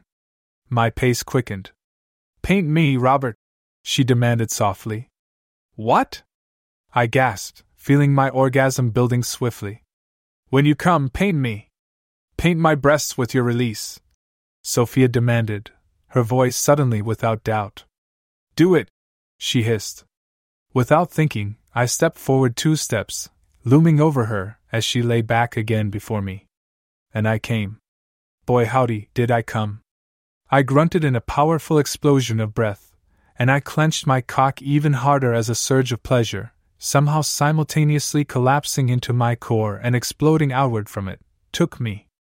My shaft throbbed in my pumping fist and first one, then another gout of jizz burst out and cascaded down across those magnificent tits. Another stream shot out, bridging both again. Sophia gasped a high pitched cry as my cum painted her chest, exactly as she had asked. She twisted, her hips writhing, mirroring the sensation as my cock produced another, final spurt. It was smaller, but landed right in the delectable valley between her breasts. I gave a near sob of release, my hands slowing to a stop, cradling my spent and softening cock. Relief was at last um at hand. Suddenly, we were both utterly awkward, either looking right at the other, but unable to keep our opposite out of the corner of our eye. I stood there like an idiot with my cock in my grasp for several seconds, then almost desperately moved to pull up my pants and zip up, almost hoping, but mostly fearing that if I didn't do so quickly, Sophia would demand I go back to work like that, exposed. But she didn't, only shifting slowly back to her posed position and staring down in bemusement at her bespattered chest, her own breathing shallow. Zipped up, I cast my eye about for a clean towel. A small stack of them, for cleaning up stray pigments, was near the door to my studio. I dashed over to grab one, and returned, shamefacedly offering it to Sophia to clean up my filthy, sticky spudge. She only shook her head. Let's get back to it, Robert. You have your distraction gone, and I. She shut up, but made no move to clear my glistening, not yet drying semen from her torso. I stepped back slowly to my easel and lifted a pastel, my inspiration taking me before I was ready for it. I had not meant to work much on her breasts that first day, only making small efforts here and there. I had subconsciously been saving them for Sunday, as a treat, perhaps. Now I was fully engaged with them. My strokes were sure and swift. Every time my hand went to the tray, I always grabbed exactly the right color. The subject was glorious, and I was capturing it in a way that had me already satisfied. And I captured the decorations I had left all over them as well. It was not obvious, of course. I didn't want that. To the uninformed observer, there was just a whirl of lightness atop her cleavage, where the puddle of my last spurt still nestled. There were streaks of lighter pigment here and there over the exquisite expanse of her curves. A drop here and there around the nipples of her upper breast, and so on. All just apparent texture and light. But to me, the cum was obvious. It would be obvious to Sophia. And it would be too obvious to anyone else that she might choose to point it out to. I incorporate details such as that in my work, often the item that is obvious only when pointed out, the patch of dirt on a face, the cat invisible in the background. But this was the best I had ever done. Sophia's reclining nude would have come spattered breasts, and even those few she chose to share it with would likely never know. But again, she would. And she never moved to clean herself. I watched as the afternoon approached evening, and my spume dried on her skin. It was an interesting thing I'd never seen before. My dick's exhaustion, my suddenly inspired burst of even higher productivity, and the intellectual curiosity of what semen looked like as it dried on skin kept me from any more, much more, discomfort. The light in the room flared as the sun lowered to the point where its rays hit where Sophia reclined directly. I stopped. We had to be done for the day, as I had suddenly lost control of light and shadow. That's it for today, I said, suddenly once more appalled at myself for what I had done. Ah, uh, 10:30 tomorrow? I asked, suddenly worried that she wouldn't come back at all. Sophia sat up and stretched. You are, you were right, Robert. This is hard work, she said, not looking at me. She looked at the towel she had refused earlier, then shook her head slightly. Instead, she rose, picked up her dress, and slipped it around her body, still coated as it was with my crusty cum. I'll. I'll see you at 10:30. She agreed hastily, then almost dashed for the door. Thank you, she said awkwardly as she slipped out. The dollop of dried cum in her cleavage had still been fully visible in the neckline of her dress. Thank you, I whispered after her, through the closed door. Then I began slamming the palm of my hand into my forehead in an attempt to either knock the stupid loose, or just induce amnesia. I ate a swift dinner from the microwave, perhaps optimistically reset things for the next day, and sat down to examine my work. It was good. Very good, if I did say so myself and I had gotten a lot more done than I had expected, considering it was such a large piece. If Sophia came to her senses and refused to return to the scene of my awful behavior, there was a chance that I could still finish it. If she still wanted the thing in the first place. I sat there, staring at her breasts in the painting, the subtle come on her torso as plain as day to me, and jacked off again. Wakefulness came hard the next morning. I had tossed and turned before falling fitfully asleep the night before, worried about how she would take whatever the fuck had happened on Saturday. Could she find the strength and forgiveness to return and let me finish? The stomach, too? And to be clear, I'm not an idiot. I knew full well she had instigated things. I had just been sitting there, visibly hard as a rock, like the primitive male I am. Could she find a way to face me? Would she want to? And how would my mind handle things when it came time to actually pick up my pastels again? There was so much more detail I wanted, I needed to capture. I was ahead of where I had wanted to be, but the scale of that canvas, every time I stared at it, was still intimidating. There was so much space yet to find the strokes, the details, to fill. Could I possibly manage to recapture even a spark of the flame of inspiration I had felt the day before?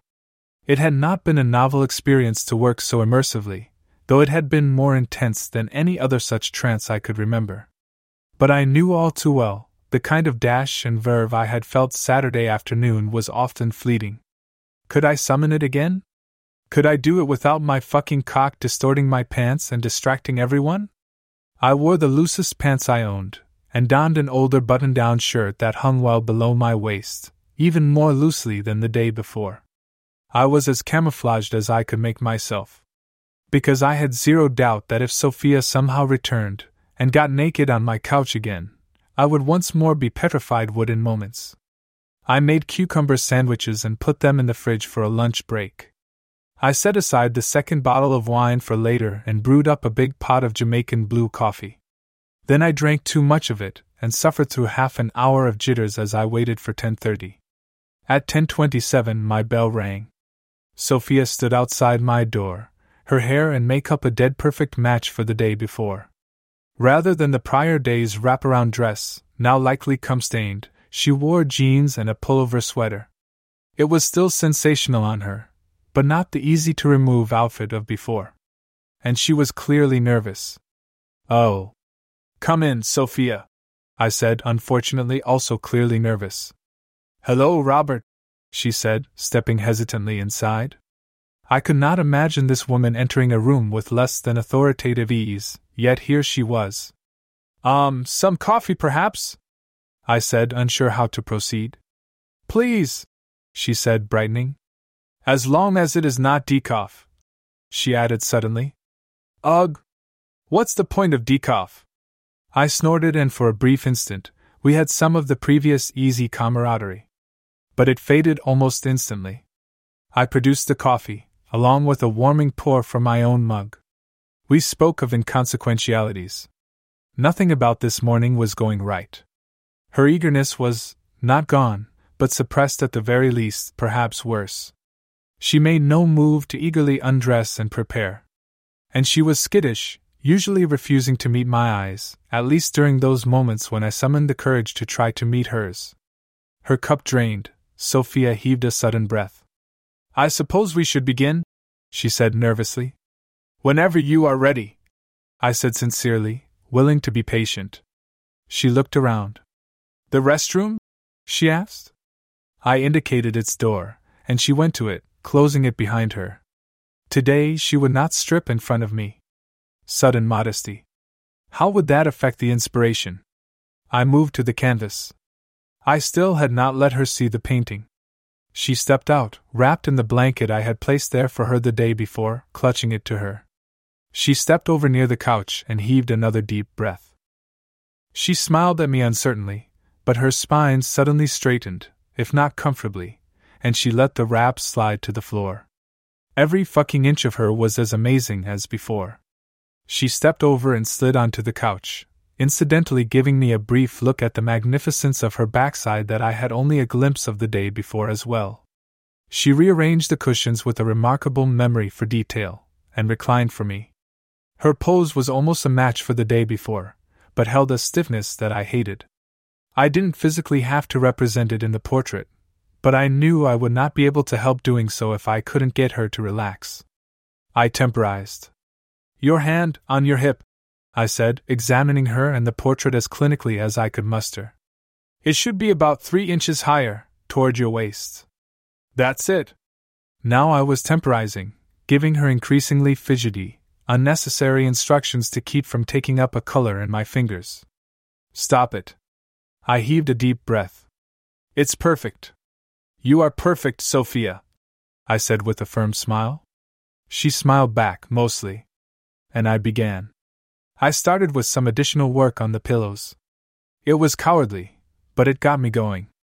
Other details in the background leapt to my pigments, and I captured them. In but a few minutes, my spine was no longer trying to tie itself in knots, and my hands moved faster and more surely. I worked on her elbow that rested among the cushions, and I smiled as I resisted the urge to actually put Spider Man on the square, blue pillow as he was in real life. I moved to her hair. A flash of light was making it glorious, and the sweeping, luscious lines evolved on the canvas. But I kept avoiding her body. It was still tense, still hesitant. I didn't want to accidentally capture any of this nervous energy. I wanted the sensual serenity that she projected the day before. I tried some jokes, being careful to avoid anything risque. She smiled here and there, but while she nominally relaxed with each, it was only superficially, and it was also always transient. I was growing frustrated and anxious. There was only so long I could sketch the drapes in the background, and more pillows. I may have let my vexation reach my face. Robert, Sophia suddenly blurted. We need to talk. Nope, those words have still never been good, I thought. Of course, I said, and waited for things to explode. About yesterday, and what happened? She went on, her voice wound tight. I'm sorry, Sophia, I. I started to say, not sure where I was going. No, I am sorry, but I. I stopped, unable to point out out loud that I had spudged on her tits. It really was an artist model faux pas.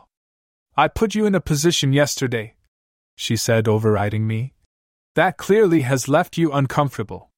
Me as well, you should know, she said, what was becoming clear as a rehearsed speech piling pell mell from her lips. We should regret what happened. Ugh. But Robert, you should also know, she said, her voice almost agonized. Was she about to flee the situation? Instead, her body froze and she met my gaze fully for perhaps the first time that morning. You should know that that was the most erotic thing I've ever been involved in in my life. She finished with utter sincerity. Really? I blurted, unable to contain my shock. That was the sexiest thing you've ever done. I mean, had done to you. Suddenly, she laughed. A deep, rich, happy laugh that I had been yearning for all morning. Her whole body morphed without moving, and my hands leapt for the pigment box to grab the flesh tones. I attacked the hand on her hip, feeling it take full form. But I was still incredulous at her words. Hardly, Sophia said merrily. I switched to capturing the lift of her cheeks and her high cheekbones while the smile lasted. I said the most erotic, not the sexiest. It was only top five, at best top three sexiest. What was the top? My mouth asked unbidden, as my fingers began to further develop a nipple, the short, curvy strokes enriching the image of that perfection. Wouldn't you like to know? She scoffed. I would, I said, this time intentionally. Whatever dam had burst in her from her confession, her body once more radiated that inspiration for me, and my hands were working feverishly. I wanted to keep that energy flowing. She grinned at me, then shrugged minutely. I once consummated a deal between a venture capital guy and an entrepreneur you may or may not have heard of, aboard a NetJet at 38,000 feet. There has never been a sweatier, stickier contract signing in history. She said, looking to see if she could shock me. I just let my hands fly, and suffered through the erection already preparing to torture me throughout the day. Do you think that makes me a whore? Sophia challenged me. She clearly did not think it of herself, but she was clearly curious if I had that impression. I shrugged. Did you use the sex to close the deal? Of course not. She snorted dismissively. It was a spontaneous celebration after settling a very hard, very big negotiation, fueled by the fact that I found both men hot as pistols. Then not a whore. I murmured, as if it were obvious. Not that there was any way on God's green earth that I'd have told her she was, even if I had thought it. But Robert, she said, her voice regaining that husky register suddenly from the critical period the day before. I'd like to top that day. Do you realize I came yesterday, just from your come raining down on me? I stopped and stared at her. Had I been so transfixed by my own release that I had somehow missed that? It was a small one, and lovely. She said matter of factly. But I want more. I stared at her some more. Put down what you are doing, and come to me. The energy we feel here, now that it is flowing, I need it all. Come here, no, can we go to your bed? I don't want to mess up where we are working. I need to fuck you, Robert. I think you need to fuck me. I stared into her eyes. Mine must have looked simultaneously like a frightened rabbit's and a hungry fox's. To lose myself in this magnificent woman. To take our chemistry and make it flesh. To simply tap that crazy hot ass. No, I said. What? Not yet. I blurted quickly. God, Sophia, I've never had such an offer, an offer I so desperately want to accept. I took a deep breath. But I can't risk the chemistry we have right now, with things on the edge. I want this portrait to be perfect. It feels right now like it is going to be. I need to work. I smiled fearfully. Then, when I am done, if I have not missed out on the greatest opportunity one can imagine, I want to join you right there on that couch, on that velvet that sets you off so beautifully, and play between your legs in so many ways, making you scream as loudly and as many times as I can muster until we both collapse. She flushed. Stop that, woman, I don't want to duplicate that blush. Then she arched that eyebrow at me again, and sank into her pose, totally relaxed. She did not tell me if her heat of the moment offer would still stand when I finished. That made me feel nervous, but it made my strokes more sure. She resumed fully her serenity, and we worked in silence, the music she had requested, Steve Miller Band and the like, filling the void. We spoke occasionally, but only of inconsequentialities. When I gave her and myself a break, so we could enjoy the cucumber sandwiches and open the bottle, a South African Pinotage blend that was criminally unknown, our easy conversation, as she sat there utterly naked across from me while we ate, was about nothing. She kept her legs together, her presence sensuous, rather than lewd. I gave up trying to hide it and stared a good bit at her breasts. She archly smiled at my well hidden crotch area. But we said nothing about sex, about her offer slash demand. As we rose to clear things away and get back to work, her hand slid up over my chest to my shoulder, freezing me in my tracks.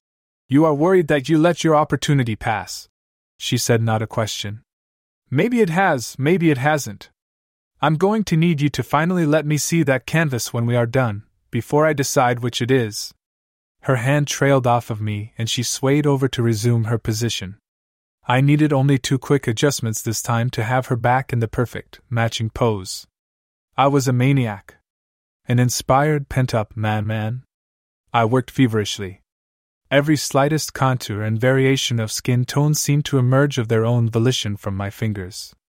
I lost track of time as I worked, pausing but once, impatiently, to let her have some more wine. I refused any more for myself. My muse had me in her grip.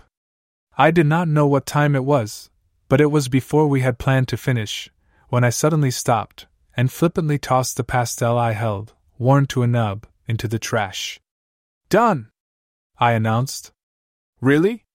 Sophia asked excitedly, breaking her pose and sitting up. She leaned toward me eagerly, her breasts dangling down, pressed lightly between her arms braced on her knees. There are days of work left, I said. But we are done here. It feels complete. I only have the boring polishing to muddle through. I stared at what I had wrought, and was glad. So I can see it finally?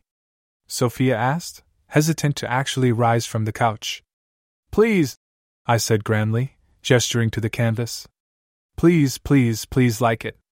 I want to fuck you so bad my teeth hurt. She rose, like a vision, and walked slowly over and around to my side of the canvas, and stopped. She silently stared at the portrait, my vision of her naked, gorgeous form. As ludicrously hot as she was, I felt like I had managed to make her sensuous and beautiful, not raunchy. And her face was as perfect as I had made it in the first portrait. But what would she think? Sophia stood there, in front of the painting. I wanted to watch her body language, to try to discern what she thought of my work, since she was saying nothing out loud. But mostly all I could do was drink in the sight of her smooth, rounded ass that I had thus far only glimpsed. Damn, Robert, she said at last softly. You are good. Relief flooded me. I had done my job. But had I done it well enough to recapture her fey, horny mood of earlier? I want to just stare at it until dinner time, Sophia said, her head tilting to examine some aspect of it. But I can't, because you and I are going to be on that pile of cushions until well after, she said, reaching behind her for my hand and pulling it up and around her to clasp a breast. As my hand pressed into the amazing feeling of her tit, she leaned back against me. Turn it around, so I can stare at your cum on my boobs while I suck your dick on that velvet, she said, then pulled away from me and walked with an insanely sensual gait back to the couch. Sophia turned around as she reached it. I was right behind her, just far enough back to keep that ass easily in my field of vision. When she turned around again, it cost me that view, but replaced it with one equally as mesmerizing. She knelt smoothly, but instead of reaching for my fly, as I briefly expected, she gently lifted one foot, then the other, slipping off the soft moccasins I wear when working on my feet for long periods. Then she rose again and wrapped her arms up around my shoulders.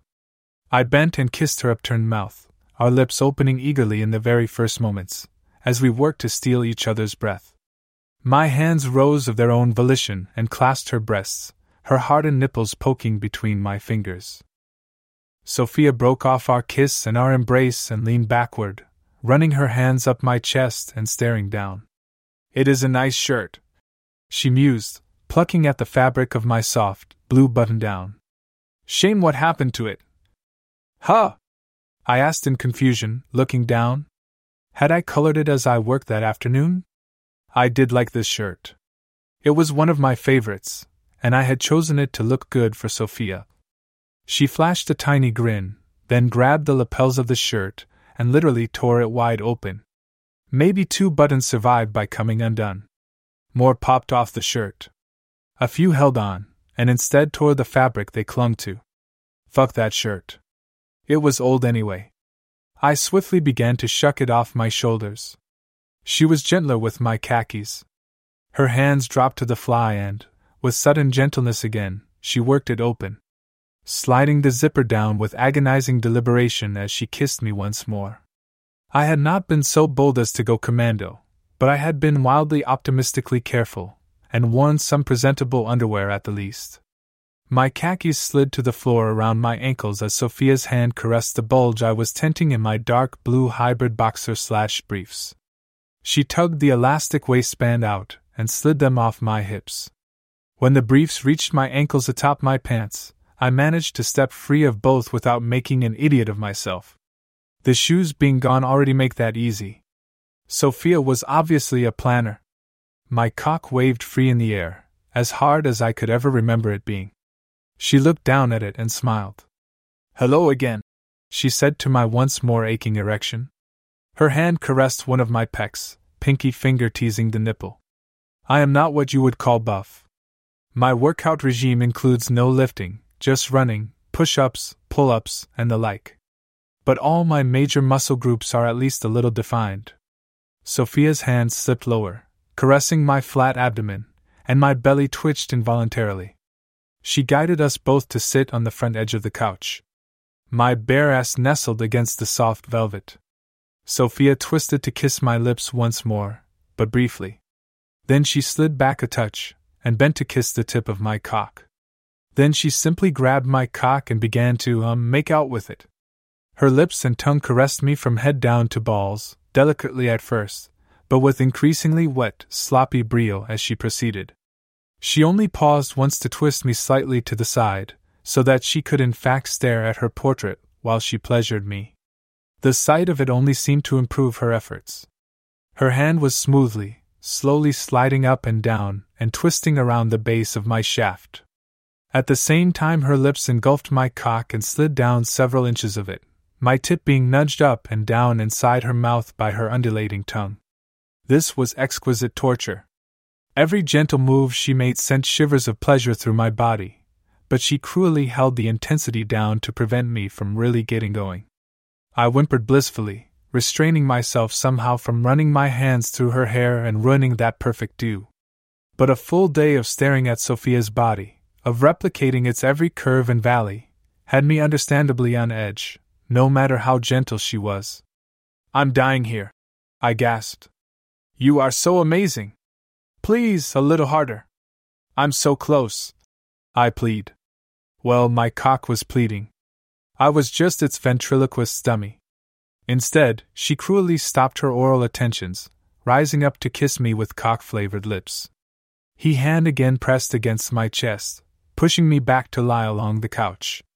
I don't think so, she purred. I just had to do that, but.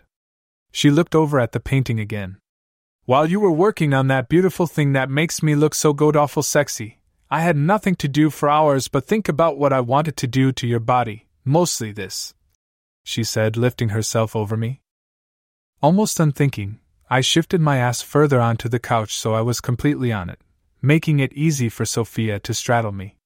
She did, her naked form kneeling over my middle. My eager cock could feel the warmth of her body, she held herself so close over it. She looked over at the portrait one more time as she reached down to gently tilt my cock upward. The head tensed happily as it pressed against the slick skin of her slit. She poised there, and turned back to smile into my eyes. I lifted my hands to clasp those tits. Those tits that I had been hungrily drawing for two days. Those tits I had splashed with my cum the day before. As I clasped them, Sophia moaned, sinking down onto my cock. I moaned just as happily in response, my hands clenching her mammary magnificence as her body melded around my manhood. Sophia smiled down at me almost blissfully as the soft skin of her ass came to rest, pressing firmly against my thighs. My cock was happily nestled fully inside her, and we each took a deep breath. I felt her clench her inner muscles and relax, massaging me almost idly. Almost as if drawn, Sophia rolled her head around to the side and stared at my work. My gaze followed hers, though my fingers kept up their explorations of her breasts. The portrait really was good, if I did say so myself. Jesus, I wish I really looked that good. She muttered. Trust me. I snorted. That is you, as you are in life. Beautiful. Elegant. Wonderful. I look like a fucking sex bomb. Sophia countered, matching deed to word by beginning to rise a little, then sink back down on my cock. I wanted to argue with her. It was an elegant, but hardly sexual nude. But who was I to contradict a satisfied client? Especially when she was in the middle of satisfying me. I shrugged. In fairness, you're a fucking sex bomb. I growled gently, pressing my hips upward needfully. Her eyes swung back to me and she began to hump up and down on me in earnest. My hands slid down to grasp her smooth, swelling hips, encouraging her movements. She arched backward, thrusting her tits out over me, and they swayed as she rode. Her hands in turn now both rested on my chest, her thumbs sliding back and forth over my nipples each time she took my cock. We both wanted this to be slow and luxurious, an experience to make last forever. But you can't always get what you want, even in the middle of getting exactly what you desire. In minutes, Sophia was bouncing up and down on me vigorously, sighing and mewling with delight. My fingers dug into her hips as I pulled her down to make each thrust harder. I could contain myself no more, and my hips began to slam upward into her body over me, matching her own still vigorous rhythm up and down along my cock. We slapped together hard with each penetration, a wet noise cracking out with each impact, and her breasts began to bounce hypnotically in response. Oh fuck, this is too good! I wailed in quasi despair. I could not last. I want you to come so fucking deep inside me. Sophia managed to articulate, between her gasping, inarticulate whines. Are you sure? I gasped, looking at her for confirmation as my balls came to a boil. Implant? She gasped. Job um no. Babies oh, she cried. Just fuck Merg. She wailed and I felt her body jerk. Even more moisture suddenly soaked my dick as she slammed down hard on me. My fingers dug into her hips and I rammed myself upward even harder against her desperate downward pressure. I cried out myself, wordlessly congratulating the deity on inventing sex. Seriously. Good work, God. Keep it up. Five stars. Will recommend. The inner channel of my cock burned with delight as my jizz rocketed up, out, and into Sophia's depths. She cried out yet again as my offering flooded her depths, adding to the general sticky awesomeness in there around my still pounding cock. I managed to keep going for a while, my cock further spasming as if desperate to come some more, riding the exquisite agony of my post orgasmic sensory burden. Then I collapsed into the lush velvet, and Sophia sensuously lowered herself atop me, her small, lean body nestling on my chest. We each panted for breath, then kissed, then panted again. Sophia, her gorgeous hairdo now plastered with sweat to her face, grinned at me. Then she stared over at the portrait yet again, her insides clenching languidly on my softening cock. Fuck, she breathed. That will make this painting even more hot for me forever. She heaved a deep, cleaning breath. You know how to put on a finishing touch. She grinned at me. I had only just begun. The next morning, I was awoken just as the eastern sky began to lighten by a fully clothed Sophia. I rolled over and reached for her despite how exhausted my cock felt. But she danced out of the way. Please! No, I can barely stand up straight after all that yesterday. And now I have to make the walk of shame back to my hotel, get presentable, and have a conference call with Germany. She leaned in and kissed me. When can I have the portrait? She asked, backing away before I could get handsy. I turned my reach for her into an artistically frustrated snap of my fingers. I'm honestly not sure on this one, Sophia. Several weeks at least, I said seriously, coming mostly fully awake. I am going to make it perfect. She looked at the portrait, which we had brought into my bedroom about midnight the night before. It looks perfect now. She sighed. Not even close, I said,